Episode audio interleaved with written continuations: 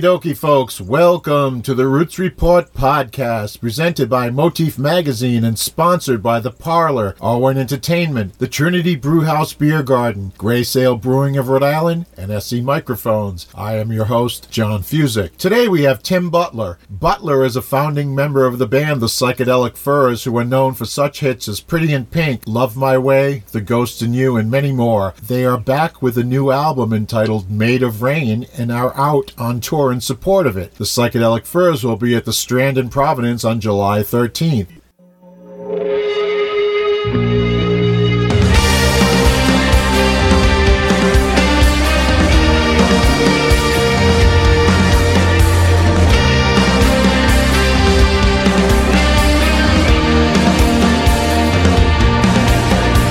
Money's got the medicine, you can't believe wanted what I never had, you get it, then it's gone again.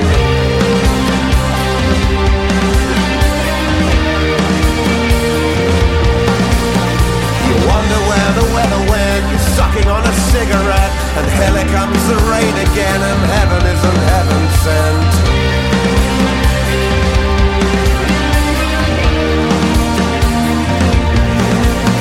I don't believe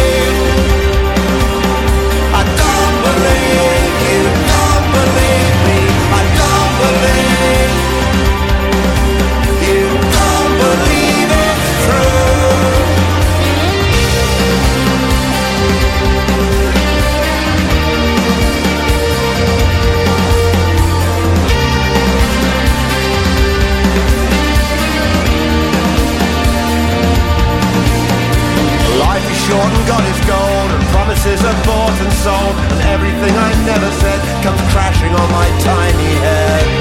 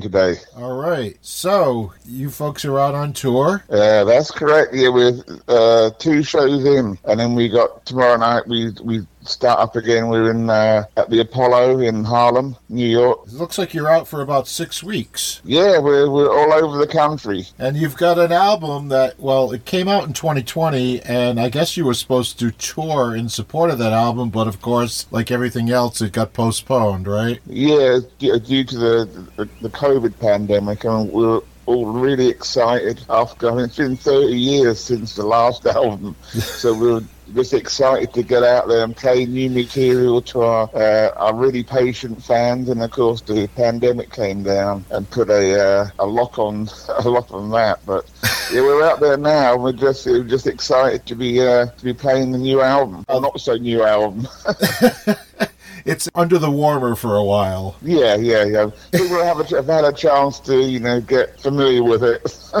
So some of these songs, though, you had been playing in concert before uh, you recorded them, right? Uh, there's only one. There was one, um, Wrong Train, which we'd been playing, I guess, since 2005. And all the other ones pretty much came together, you know, within six months or less of recording. Made of Rain is the name of the album. I watched the video for that one. That one, I like that song. It's got the, it's got the, you know, the trademark psychedelic furs sound all over. It's that lush sound. Yeah, I mean, it was, I mean, this new album's like uh, definitely uh, sound-wise the psychedelic furs, but of course, over the years you listen to things and you're influenced by things. So it's not a dated furs; it's like a 2020 furs. Hmm. But you can still tell it's the psychedelic furs, which is the good thing about it. Yeah, I mean, with uh, especially with Richard's vocals, uh, style, and sound. I mean, he's the most distinctive vocalist I think in the last 40 years. Hmm, that's definite. You folks did this album remotely. You worked on it remotely. Everybody from their houses during the pandemic. I mean, Yeah, pre pre pre pandemic actually. You worked on this. Yeah, you I did. mean, we, we, we, when we got back together, we, we were planning on doing another album, but we were nervous that it wouldn't, you know, stand up against our back catalogue. So, I mean, we're exchanging ideas, you know, on uh, over the internet and stuff, and we finally got what we thought was an album's worth of great songs. And the uh, the band at that time was uh, really gelling together. So we went in and recorded, and it took only took two two week sessions to uh, to record, so that it's not over not over produced or over overdone, because you know things were two or three takes, and that would that's what it would take on a song. So that's, I think it sounds fresh for that. Well, that's a good thing because sometimes you know people do spend way too much time on an album and it uh, it gets overcooked. And uh, Yeah, that tends to be the thing. I mean, we got to a stage in the 80s. Our first album was done in two weeks, and by the time we got Midnight to Midnight, we were in, you know, a studio for six to nine months. Came out over overcooked, as you might say.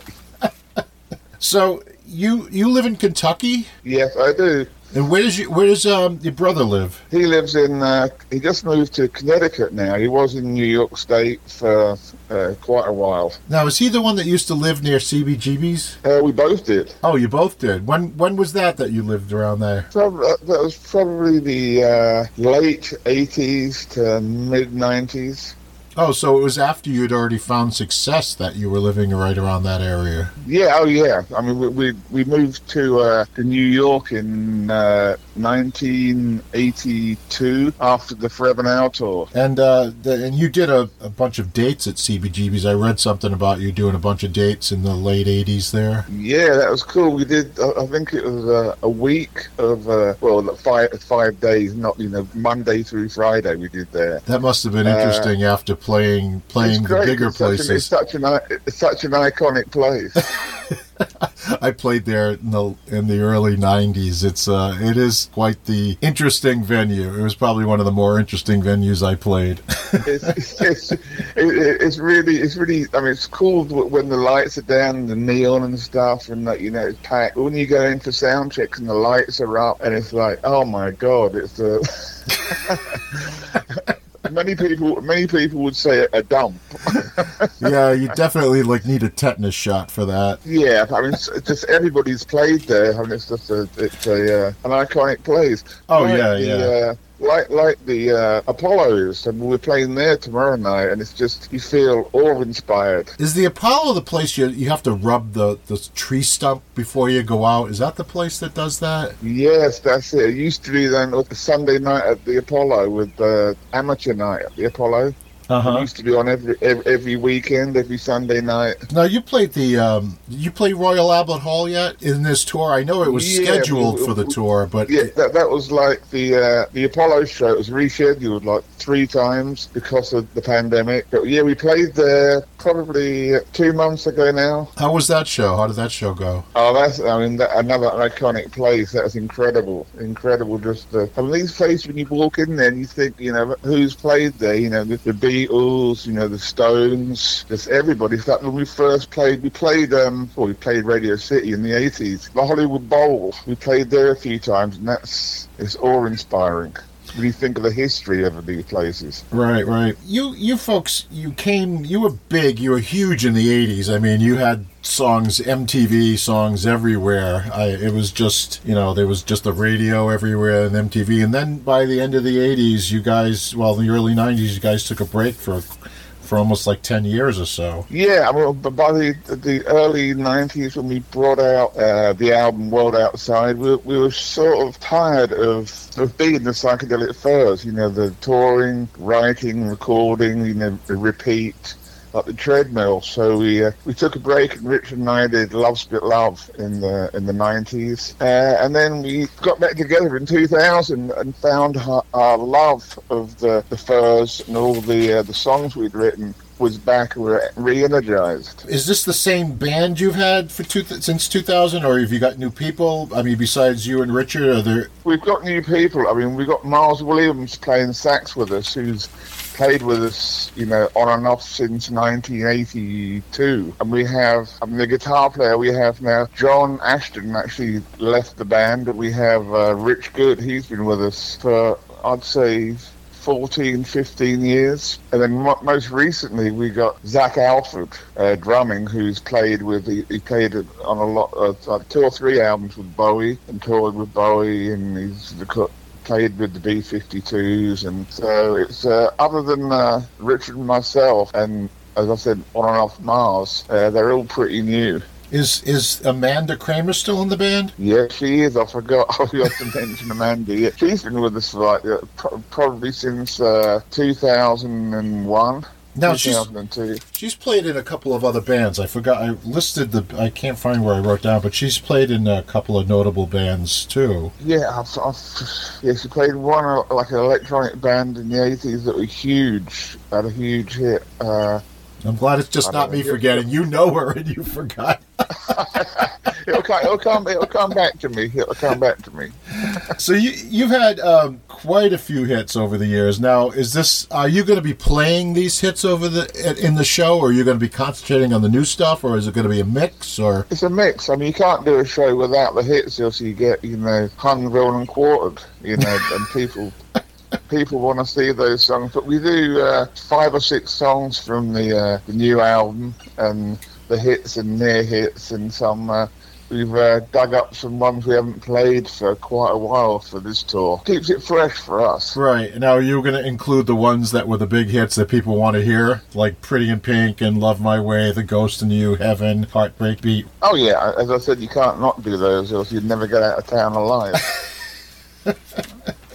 now, I, I was looking at your albums, and it seems like the album that really brought you i mean you you had this the song dumb waiters but that song is kind of different from the rest of the stuff that was off the second album. But that song sounds it sounds different than the rest of it it seems like you hadn't found your groove in the sound yet. It that seems more like a like more closer to a punk a punk sound than the uh the rest of the stuff that you became known for. Yeah and I, I, I guess that was probably between the first album and the second album. That was probably a, a transition And it seems like you you you worked with Steve Lillywhite for a while, but then you you switched to uh, Todd Rundgren on your third album. That's really where I think you found the trademark psychedelic sound for. Do you think that uh, Rundgren had a big influence on that sound? Um, some, yeah. I mean, the, the, the people always uh, say, is he the one that you know suggested uh, strings and stuff? And it wasn't. I mean, we, we, the reason we chose him was because he knew how to work with strings. We'd heard he had an album. He'd done an album called Deface the Music, Mm-hmm. I think he covers like some uh, some Beach Boys stuff and Beatles songs with, with strings and stuff, and we, we, wanted to move in that direction. So we approached Todd. Um,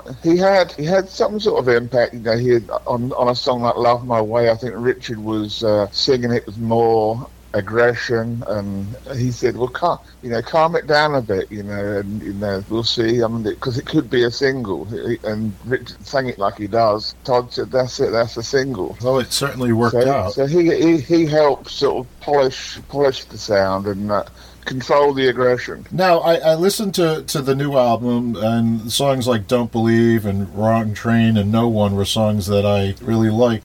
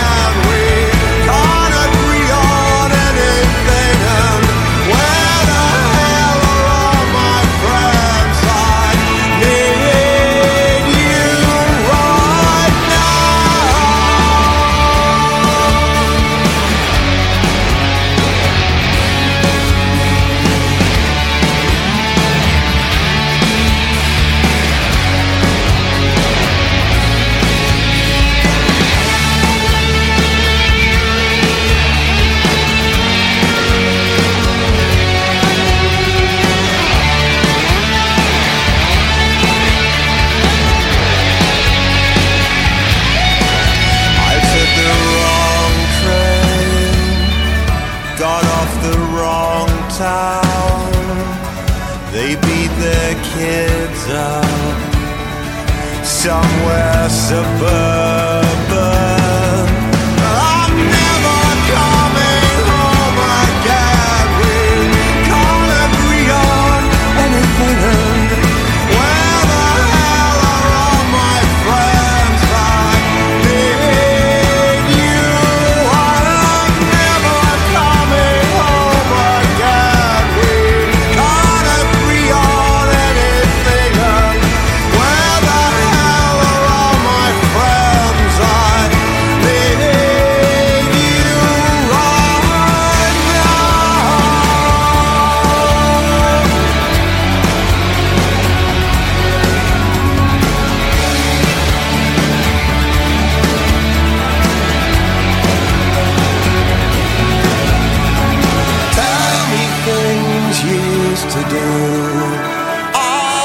pretend you wanted to. We wear these little things away, and in the end, there's nothing left to say.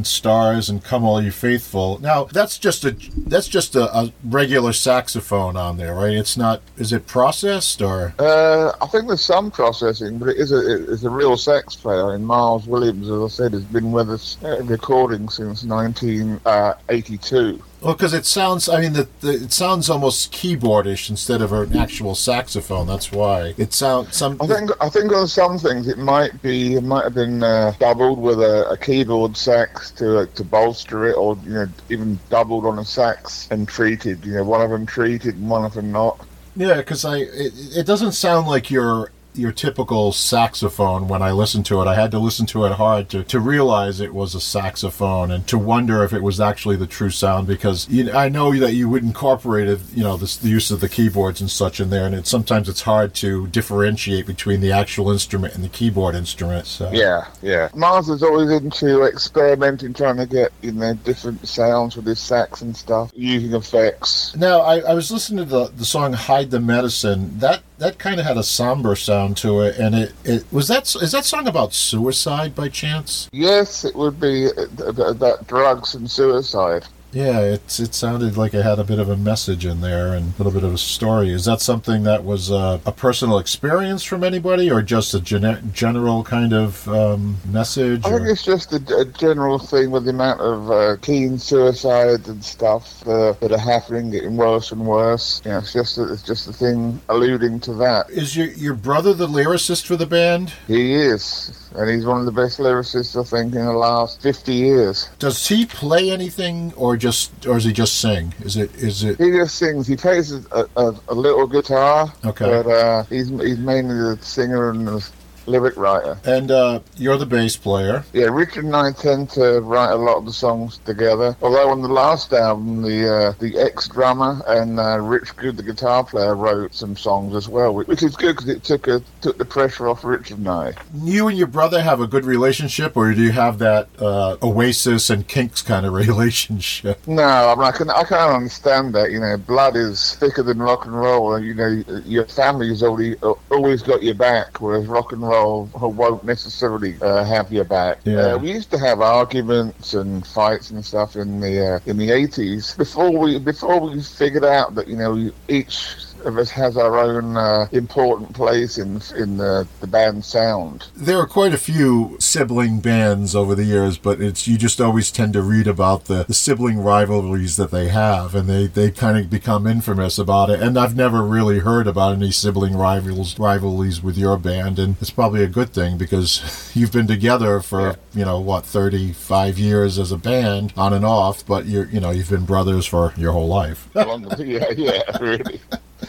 I mean, look at people. People nobody nobody ever mentions the Bee Gees. They were brothers, and they seem to get on okay. True, true. I kind of forget about them sometimes. It's, uh, but now he's, you know, Barry's a solo because he's the rest of them died, so that he doesn't have to worry about sibling rivalry anymore. But um, now, how the '80s were a very interesting time period, and you, you, you folks found uh, quite a bit of success with MTV and such. And I, I, I heard that you had kind of a love-hate relationship with MTV during that time period. Why was that? Well, I think it was it was great when it started. I mean, it got you uh, uh, seen by people in pockets and communities in, in the states where you wouldn't be seen, you know, otherwise, you know, unless you toured non-stop. But it, it tended to get a bit away from music more towards the you know teen series programming. I mean, you, you watch MTV now, and there's very little music on it. Oh, I didn't even know they had any music on it anymore. I thought it was just, Yeah, you know, to be called music television, and they have no music on it. Yeah, the, all the stations. I mean, History Channel, the Learning Channel. They, I, I don't even watch that stuff anymore because it's just they just networks now that just have these. They don't even nod to what they started out as. I mean, when MTV came about, I was in awe of MTV and being a musician and seeing music on television constantly. I was, I was just, I would be in a zombie state, just staring at that screen for hours because it was the coolest thing. And to see where it's now, it's just, you know, it's horrifying to even, you know, I, I don't even turn it on and, anymore. and I think MTV was responsible for a lot, a lot of the, the vacuous bands you get, you know, solo singers and stuff. It's it started to make more important the visual as opposed to the, the sound. I mean, if, if you didn't look cool and you know dress a certain way, you know you, you wouldn't get the uh, you wouldn't get the following, and then you wouldn't get the plays on MTV. It became more about you know fashion and not about the music. Right, and it switched over the whole music thing where you didn't know really what the performers looked like, and it didn't matter if the performers weren't very good looking, but they produced great music. And before that, you could have people that weren't very pretty making music, and then all of a sudden you had to be pretty to make music, and it kind of Yeah, I, I yeah. think that was It- what it- brought in auto tune and stuff because they had to adjust people's voices to match their looks, and it yeah, is- that, all the man, it's pretty much manufactured bands and manufactured music by you know the record companies, and you know record company could gra- get hold of an artist who looked and you know looked great. Didn't didn't sound that didn't sound that great, but they they'd push it and hype it and until it was you know number one. right. It turned into like Coca Cola marketing for music, and it's just yeah, yeah. I mean, product. which, which is a sad stage for the music, and it's still it's still happening. You know, Like, Oh, every yeah. once in a while you get bands that come along and you know kick that idea up the arse, like Nirvana did. Hmm. And uh, I guess mid '70s it was uh, um, before MTV, but uh, the Sex Pistols kicked the music business up the arse when it it was too complacent and all prog rock bands. You know, so every once in a while a band will come along and kick the business up the arse, and, and now we go wait for the next one to come along. Now, I, I don't know if you want to talk about this, but it's one of the things my girlfriend likes has wanted me to ask, and it's about you know Pretty in Pink, how that whole thing evolved, because that was kind of uh, one of the things that brought you to to really notice is the Pretty in Pink movie, which was though it was the name of the movie was from the Psychedelic Furs' song, it, the movie has little to do with the song, right? Oh, absolutely nothing. And the uh, the song is about someone who's a girl who sleeps around, and that you know after she's been used and slept with, you know nobody wants to, to hang with her or anything. You know, it's just that they only want her when she's pretty in pink, you know, naked. There's nothing at all to do with um, making it making a dress out of old clothes. Now, how did that happen? How did you hook up with John Hughes? Did he just hear the song? Molly Ringwald apparently was a fan of the song, and I think the album Talk Talk Talk, and she uh, suggested to John Hughes that he write a movie vehicle for her around that song. And at that time, I, I guess she had a lot of uh, sway because she had just come off, I guess, The Breakfast Club and 16 Candles, and so, so she was a big thing in Hollywood. And uh, she asked him to write a movie vehicle for her, and he did. And it had nothing to do with the the song except for the title. It was good and bad for us. It got us a lot of across to a lot of new fans, but it also lost us a lot of our older hardcore fans who thought we'd sold out. Mm, yeah, that always happens. That's always the case. Now, you re-recorded that song. It was for the movie, right? You did a new version. Yes, we re-recorded it because they they were original. They, they said that the two guitars were slightly out of tune, and they were going to get someone else to uh, to re-record. And they said, "Oh no, um, we're going to re-record it." We couldn't hear what they were meaning about the guitars, but we went in and re-recorded it. The original version is still the best version. Oh, it usually is usually the original because it has the passion and the you know the freshness of of a song. Whereas Yeah. you know, by probably time you got around to it, it you know I know if I've played a song too many times, it kind of gets you know a little stale. Oh yeah. What was what was the the impetus to get the band started? Now you guys started in the mid '70s, and how old were you when you started the the, the psychedelic furs? I was uh, 17 or 18, uh, and we just started. we- I mean, we started playing, jamming around in uh, the front room at my parents' house uh, with me, Richard, my other brother, who passed on a few years ago, I'm sorry. and uh, Dunk, Duncan Kilburn and Roger Morris, who were who were school friends of his, and we were just, you know, not planning on, you know, any any career in music, but they'd come round and we'd make a whole lot of noise in the front room, and my parents finally said, "Look." You're getting too loud in there. You have to, you know, go somewhere else. so we uh, we started getting rehearsals uh, studios and, and like, jamming in, in there, and then you know slowly went to oh how about you know trying to get a trying to get a show together, and it just built from there. You know, yeah, we started out just having fun in the in the front room with my parents. Now you started out kind of it was you were kind of a little punk when you started out, but then you turned into post punk and towards new wave. But the, the the the reason you chose psychedelic was because that the '60s bands were psychedelic and the punk people were very down on that at that time? Yeah, I mean that, that, that at the time we started up, there's all the bands like those with sort of aggressive names like the Clash and the Stranglers, and Venus, Venus and the Razor Blades and uh, and stuff. And there had been, you know, the, the Sex Pistols, and they're all saying they're all putting putting uh, '60s music down, and we just wanted something that you know people would look through a, a gig listing and see all these names and then think, wow, the psychedelic furs. What the hell's that about?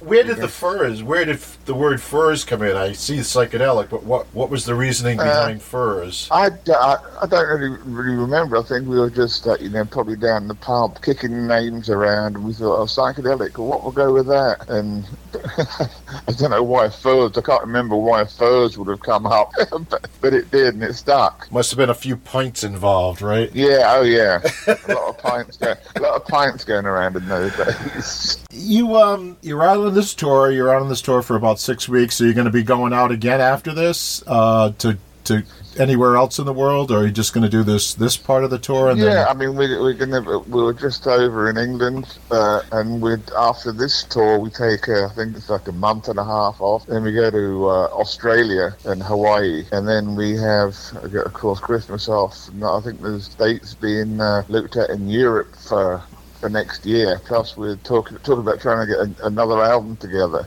Well, that's good. Sounds like you're you're back into the into the fold again, which is a good thing. How has the uh, response been to the new um, album? Um, great. I mean, it's got. I haven't read a bad review of it, and in you know two or three magazines, it got album of the year, and so which I mean is great because we were so worried recording it that you know what the reac- reaction would be and whether it would stand up to uh, our past catalogue. And it seems that you know people uh, think it's. It's up there with those, if not, you know, better than that, that catalogue. So we've been very lucky, especially It's- after 30 years. Right, of, right.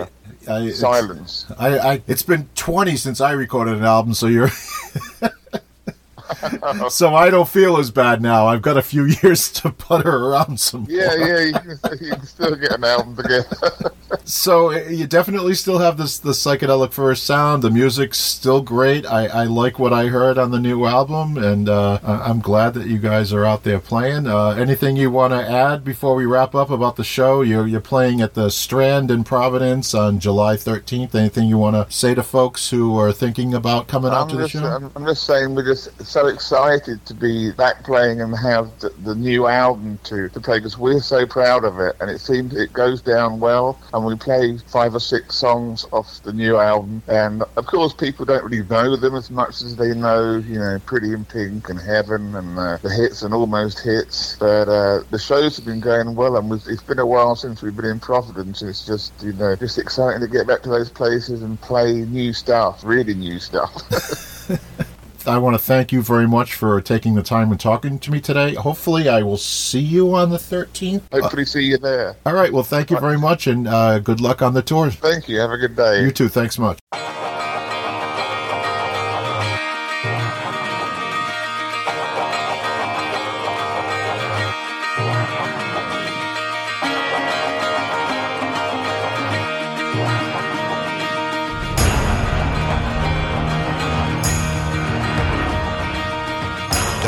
Surprised when every second has its place. Don't be surprised at all. Don't be surprised when all your days are yesterdays. Don't be surprised at all when the new black is